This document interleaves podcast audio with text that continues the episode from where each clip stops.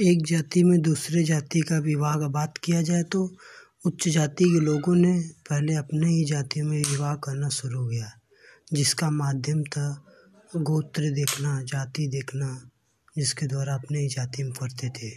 फिर उसका धीरे धीरे हम जहाँ तक मानते हैं, देखा जाए तो पहले कोई चीज़ ऊपर के लोग शुरू करते हैं तो उसको नीचे के लोग कॉपी करते हैं।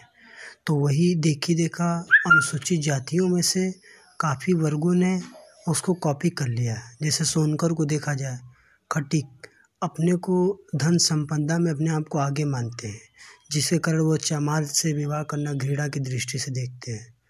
और ऐसी ऐसी जातियाँ हैं, ऐसा नहीं कि नहीं करती हैं। एससी में जो जातियाँ शिक्षित हो रही हैं, वो एससी में एससी में शादी कर रही हैं, लेकिन जनरल के लोग नहीं हो रहे हैं।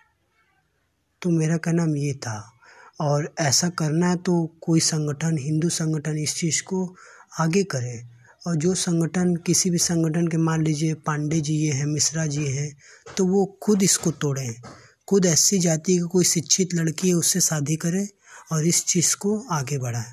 तब ये मान्य हुआ कि आप सामाजिक समरसत्ता का बात कर रहे हैं, पूर्णता बात कर रहे हैं। नहीं तो फिर हम इसको पूर्णता नहीं मान सकते हैं।